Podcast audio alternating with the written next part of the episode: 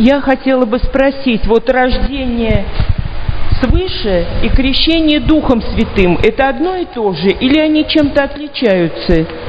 Если э, не одно и то же, то в чем разница?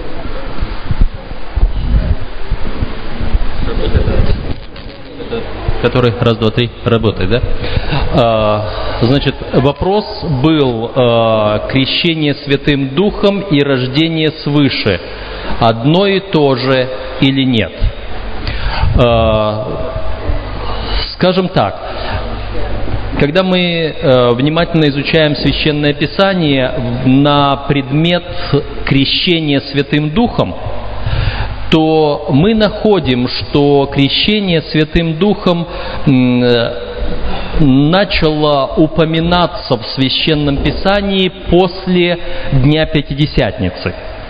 До этого Иисус только обещал ученикам, что спустя некоторое время вы будете крещены духом и огнем, а до этого это, оно не упоминалось, не встречалось. Затем а, крещение Святым Духом не совпало с водным крещением только в двух случаях. Первый случай у тех, которые были крещены Иоанновым крещением, Иоанном Крестителем, или учениками Иисуса до Дня Пятидесятницы, потому что не было еще крещения Духом до, до этого момента. И вторая ситуация после того, она не совпала только у, э, в истории у Корнилия, когда крещение духом произошло до водного крещения. Во всех остальных случаях, если оно упоминается в книге Деяний апостолов, то оно совпадает с водным крещением. Поэтому мы сегодня говорим о том, что крещение духом происходит практически одновременно с водным крещением. Если где-либо бывают какие-либо исключения, то это только, как говорят, исключение только подтверждает правило. С другой стороны, у нас э, был урок субботней школы вот только недавно на предмет крещения Святым Духом. Был или будет, или сейчас он идет на этой неделе? Э, сейчас идет возрастание свыше. Да, а, э, значит, э, по уроку субботней школы автор урочника нашего пытается показать, что рождение свыше – это процесс, длительный процесс. А, с одной стороны, когда мы а, находим такие тексты в Священном Писании, как апостол Павел, допустим, говорит, что я каждый день умираю, то, естественно, и каждый день рождаюсь для новой жизни во Христе. То есть а, есть некоторые основания для того, чтобы говорить, что рождение свыше – это длительный процесс. Но в последнее время лично я склоняюсь к тому, чтобы говорить больше о возрастании после одного рождения. То есть не то, что мы говорим, вот я рождаюсь, рождаюсь, всю жизнь рождаюсь, я вот уже 20 лет христианин и еще не родился свыше. Нет. А, когда я читаю, что написано в Священном Писании для христиан, рожденных свыше, или рожденных от Духа, то апостол Петр, апостол Павел, обращаясь к ним, напоминает им о том, что они должны теперь, будучи рождены свыше, жить благочестивой жизнью, прекратить различные споры, разногласия и прочее. То есть похоже, что у христианина, рожденного свыше, еще не сто процентов христовый характер – он все равно еще проходит через э, стадии взросления. И тем же самым э, Коринфянам э, апостол Павел пишет, судя по времени, вам должно быть уже взрослыми, питаться твердой пищей, а вы все еще младенцы. То есть э, мы говорим о том, что наступает какой-то момент рождения свыше у христианина, а затем идет процесс духовного роста, который простирается на протяжении всей нашей христианской жизни. Поэтому э, рождение свыше и крещение Святым Духом может совпадать тем моментом, когда христианин решил вступить в завет с Богом через водное крещение. Кто не родится от воды и духа, говорил Христос, не может наследовать, не может увидеть Царствие Божье. Поэтому, если кто принял водное крещение, если он принял водное крещение искренно, так, как оно должно быть, а не как-то на показ или формально, то он в это же самое время крещен Святым Духом, в этот момент произошло его духовное новое рождение, потому что сам процесс водного крещения – это мы со Христом умираем, чтобы с Ним родиться для новой жизни, воскреснуть для новой жизни. И начинается новая жизнь. При условии, я понимаю, что не все сто процентов христиан принимают водное крещение искренно. Точно так же, как и многое другое, может быть у нас неискренно. Но в тот момент, когда происходит искреннее крещение, я понимаю, что там будет и крещение духом, и новое рождение. А оно может произойти без водного крещения? Может, по Библии может. Это есть настоящее крещение, духовное крещение. А, апостол Петр сказал, а, крещение – это не от плотской нечистоты омытие, но обещание Богу доброй совести – и если э, мое крещение первоначально, оно было просто, я помню, когда мы были еще школьниками, и вот один из наших друзей уже крестился, и мы так над ним подшучивали, ну ты уже моченый, тебе уже нельзя это делать или то делать. Понимаете? Э, если человек относится к этому, что ну я уже моченый, то, э, естественно, это не будет подлинным крещением как бы оно ни происходило в какой бы торжественной обстановке. Э, каждый человек знает или догадывается о том состоянии, в каком он находится перед Богом. Но в целом мы говорим, человек, который искренне принимает водное крещение, он крещен Святым Духом, он рожден свыше.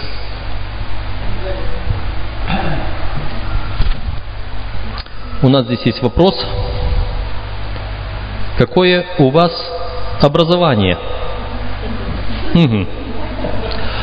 Э, недавно я, э, недавно это когда, в одиннадцатом году, в одиннадцатом году я получил степень магистра в области менеджмента э, от Кубанского государственного университета.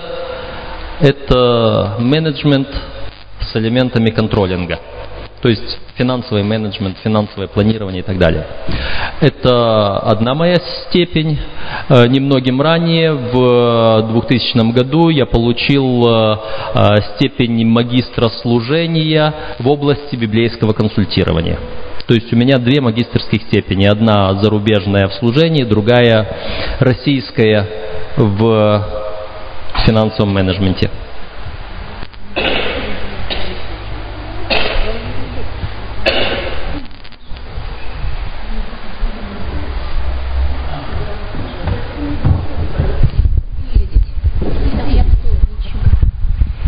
Хотела спросить, вот мы живем сейчас сложное время, да? Время, когда чувствуем мы все, что наступает что-то неотвратимое, новый мировой порядок, о котором так много говорили в Библии, так много говорили в церкви 20 лет назад. И я хотела спросить, Почему вот на проповедях, вот сейчас на наших проповедях, все-таки об этом говорят мало? Ведь у каждого, перед каждым почти, в жизни каждого члена церкви, каждого христианина стоит вопрос, что делать и как быть. Электронные паспорта, да, 15 год и многое другое, ювенальная юстиция и прочее. Мне кажется, что и хотелось бы, чтобы об этом говорили больше, потому что 20 лет назад, вот насколько я помню, и сестры, которые вот на стремянном были вместе, вот со мной, да, 91-й, 92-й год, слышали массу проповедей, говорили о новом мировом порядке очень часто. Мы даже не недопонимали, что это такое. А вот теперь, когда вот этот вопрос стоит перед каждым, мы не слышим таких проповедей.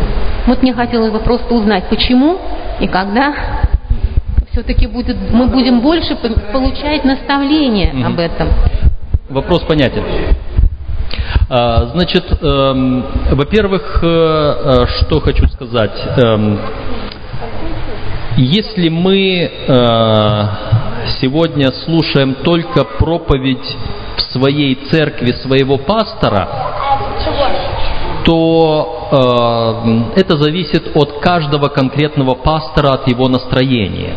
Потому что пастор должен э, э, планировать служение в своей церкви э, не просто на сегодня, на эту субботу, на следующую субботу. Он планирует на этот год, на следующий год, на последующий год. Вы знаете, пастор в среднем на 4 года приходит в церковь в среднем. Кто-то два года задержится в церкви, кого-то оставят в церкви на, может, 12 лет. Но в любом случае э, пастор планирует за это время говорить на самые разные темы. И это темы будут и э, по священному писанию, по жизни Иисуса Христа, это будут темы по церковной дисциплине, это будут темы по, э, скажем, семейным вопросам, то есть самые разные темы, в том числе и темы о э, втором пришествии Христа, о последнем времени и так далее. Поэтому то, что э, какой-либо отдельно взятый пастор, проповедник в своей местной церкви говорит, э, в одной церкви, может быть, наступил период, что только на эту тему и говорят, а в другой церкви, может быть, об этом говорили 3-5 лет тому назад. Э, но сегодня у нас есть другие средства, и в частности интернет. Если вы заглянете в интернет, вы найдете там э, проповеди на самую любую тему – и то, что есть проповеди на тему о последнем времени, и довольно-таки много проповедей в интернете, я думаю, об этом говорить не стоит. Кто желает, тот может найти проповеди и хорошие, а может быть даже проповеди какие-то и не совсем хорошие, и не совсем правильные. А, скажем так, не буду отвечать за других, а, скажу за себя. Э, моих проповедей в интернете в аудио-видео формате тоже больше сотни можно найти разного времени. Э, если говорить в среднем э, по последнему времени, именно эта тематика, может быть, занимает, я не знаю, какие-то 2% моих проповедей, 3% нет, если 2 от 100, 2 проповеди больше, больше, может быть 5-7%. Потому что тем разных очень много есть. Но тем не менее, у меня и проповедь, и статья, опубликованная в христианском журнале, эм, э, журнал э, основы мировых, то есть основы мировых вопросов, да, ОМВ, как он? По-моему, так он называется. Журнал, который Апарин издает. В нем не так давно была у меня статья по чипизации, чипы и в двух словах я отвечу на этот новый мировой порядок следующим образом. Мы адвентисты седьмого дня. В отличие от э, других христианских церквей, а сегодня это затронуло и православие, православие, наверное, раньше всех затронуло в нашей стране, э, харизматические, церкви, харизматические церкви на Западе на эту тему говорят, наверное, уже лет 30. Каждый на эту тему нового мирового порядка 666, чипы и прочие, прочие говорят многое по-разному. Но мы адвентисты седьмого дня. У нас есть четкая и конкретная доктрина о последнем времени, основанная на книгах Даниила и Откровения. И на основании этого мы знаем, что печать зверя и э, возможность или запрет для истинных детей Божьих покупать и продавать – это не электронные чипы. Это не электронные чипы. Э, вы знаете, в нашем вероучении это вопрос именно субботы и воскресенья. Мы сегодня смотрим на то, что происходит в э, религиозно-политическом мире, и мы вспоминаем, что где-то месяца полтора тому назад, а может чуть меньше, э, уже Папа Франциск э, в одном из городков на юге Италии, где он был, он заявил конкретно, что вопрос отдыха в воскресенье – это даже не вопрос религии, это вопрос всех людей, что им нужно дать отдых в воскресенье. То есть, понимаете, э, то, о чем мы говорим, э, что будет признаком последнего времени, мы это наблюдаем, что оно все больше и больше исполняется. Люди, которые не основывают свое понимание последнего времени на этих апокалиптических книгах Священного Писания, на пророчествах Даниила и Откровения, они э, читают тексты о числе зверя, о э, запрете продавать и покупать, они читают их по-своему, в отрыве от всего. Они вырывают этот текст и пытаются его применить к чему бы то ни было. И пытаются увидеть, а что же это может быть. Да, э, чипизация, возможно, произойдет. Э, дело идет к тому. С другой стороны, электронные паспорта, э, это еще не чип, зашитый под кожу, но это уже чип, который носят в кармане.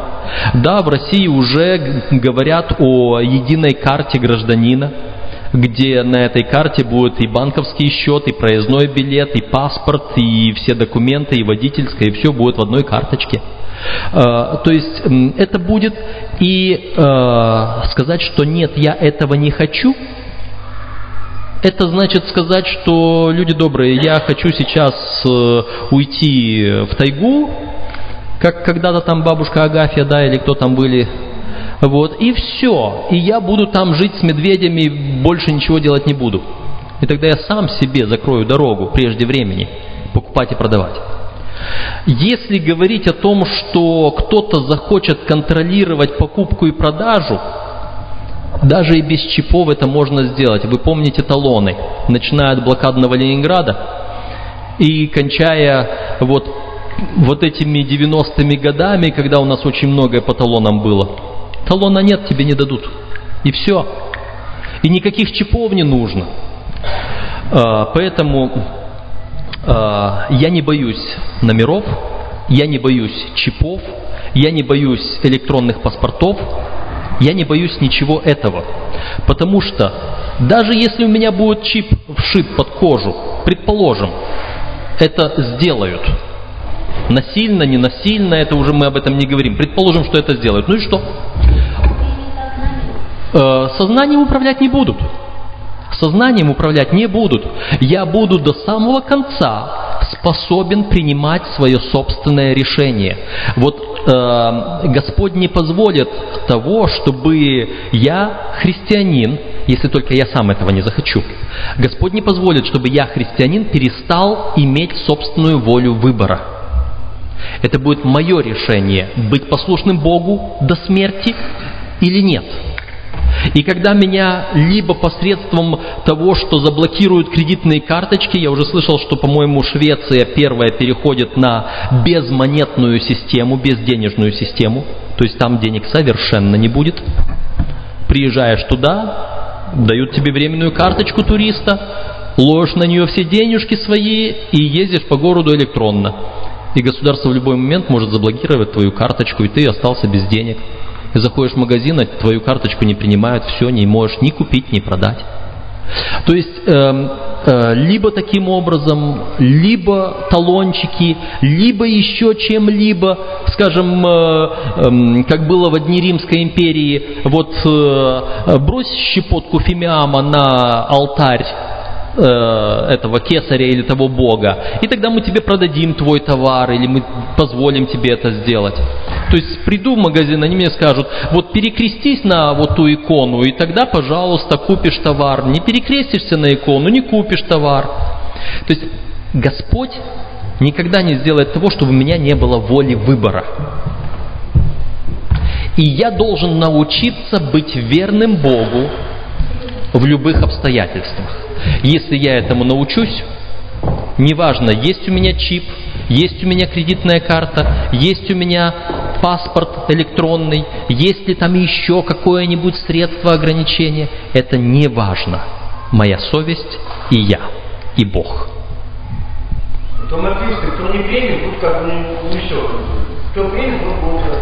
Мы понимаем, что речь идет о субботе и воскресенье. Полный контроль, полный контроль. Это нет, это не обязательно полный контроль. Вас никто ничего не заставит. Меня вот не будет. Вы говорите, я буду... Вы приняли решение, вы приняли. Вы приняли все. Это ваше решение. И что? Э, Вы знаете, э, сегодня, на сегодня, на сегодня есть только э, вот совсем недавно у меня был вопрос на эту тему, и я отвечал человеку э, в отношении м, людей, которые э, не ответственны за свои действия. Есть только несколько категорий людей, которые за свои действия не ответственны. Это первая категория, это дети, которые еще не пришли в возраст. И мы сегодня не будем говорить о том, какой возраст нужно считать возрастом ответственности. Просто мы знаем, что есть определенный возраст детский. Господь знает, когда их э, считать ответственными, совершеннолетними.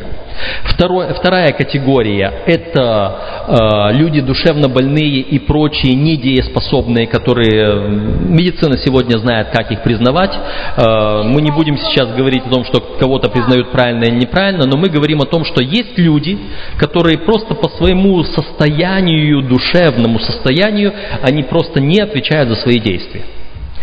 Э, вот эти люди не могут принимать решения сами. Есть люди, которые так или иначе зомбированы под гипнозом или в другом состоянии. Э, э, вот. Но что касается того, если человек не желает, то э, если человек на страже, знает, о чем идет речь, и не желает, то он может противостоять любому гипнозу.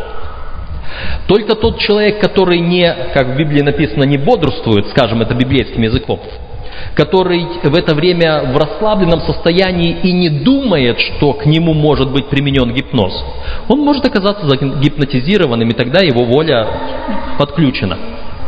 А, вот. А, и третье состояние – это когда человека буквально порабощают, силою порабощают.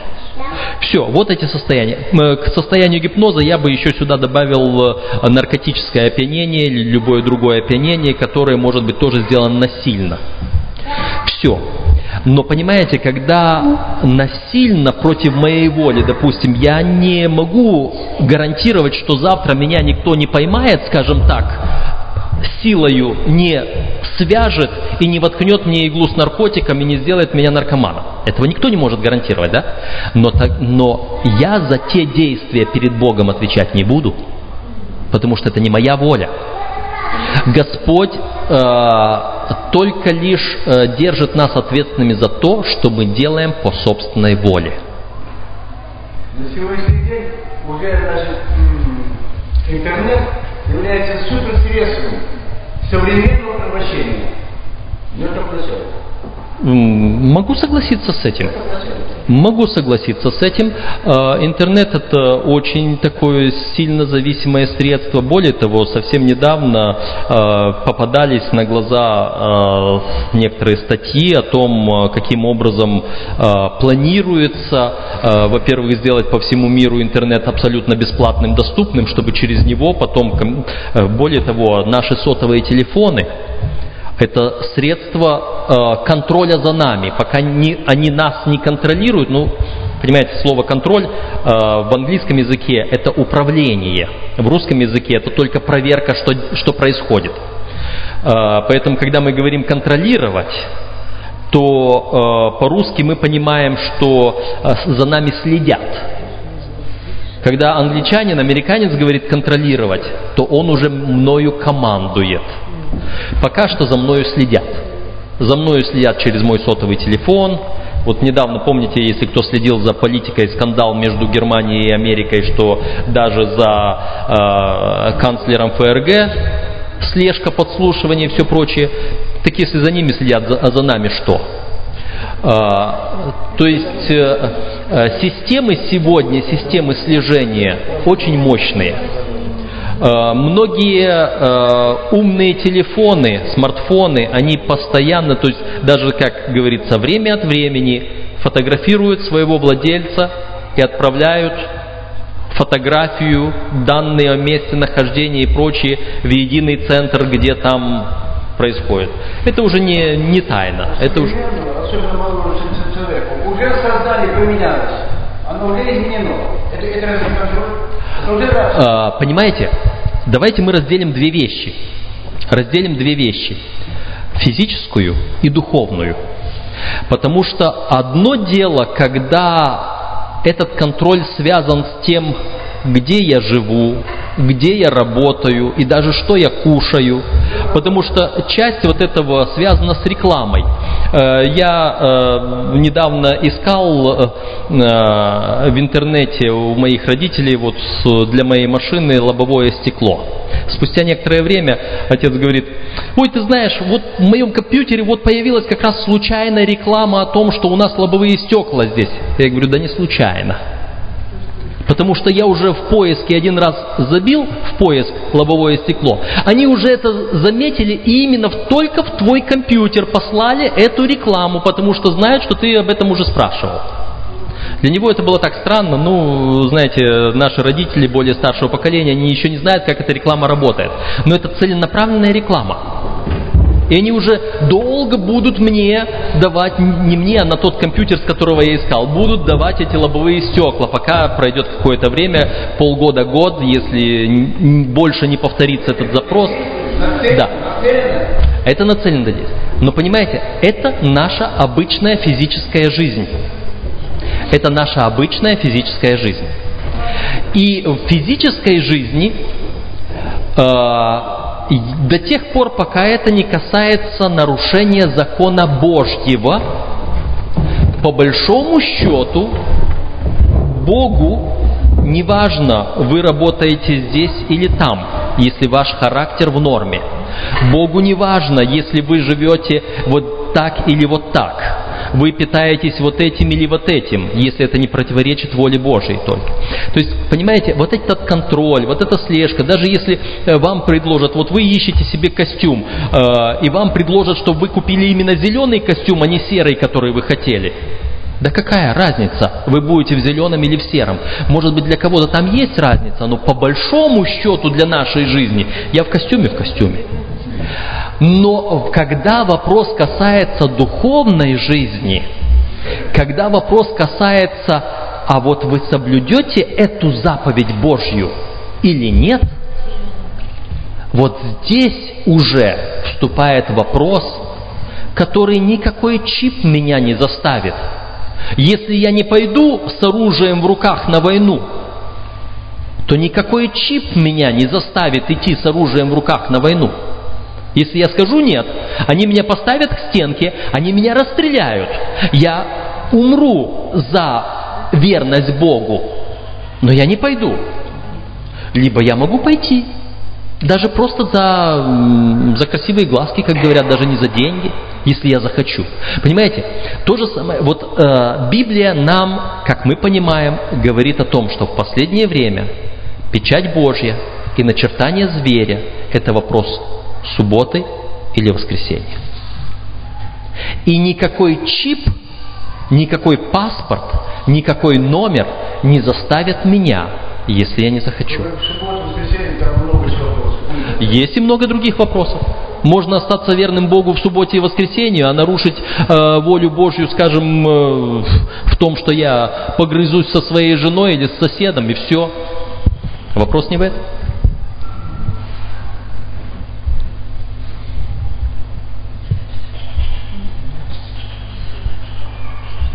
этого просит. Сейчас попытаюсь прочитать его. Какая жертва должна быть от нас, если жертву принес Иисус? Хороший вопрос. Какая жертва должна быть от нас, если жертву принес Иисус? А, вы знаете, а, сегодня я говорил на тему об этой одежде, да? Если вы заметили ключевой момент по этой теме, что одежда праведности имеет смысл только тогда, когда я храню имя и храню характер. Если я не перенял имя и характер Господа, то со своим именем, со своим характером, то есть с тем, кем я был, я также и погибну.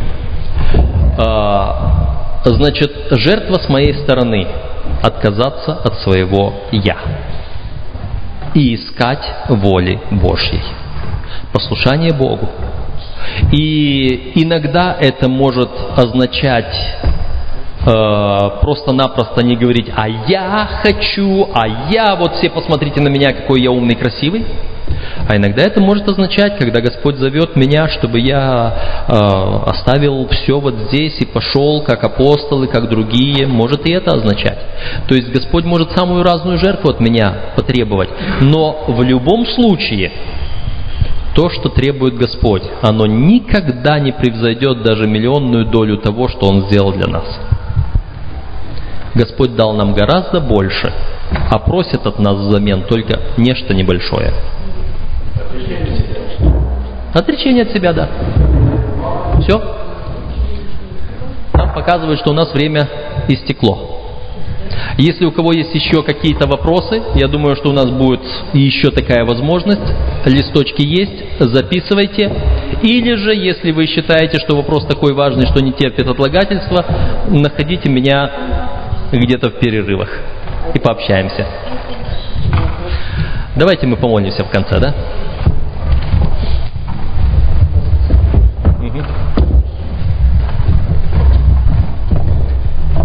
Господь наш, мы благодарны Тебе за то, что Ты всегда с нами и желаешь вести нас, желаешь, чтобы мы были верными Тебе. Мы живем в такой непростой век, в непростых обстоятельствах. Помоги нам оставаться верными Тебе.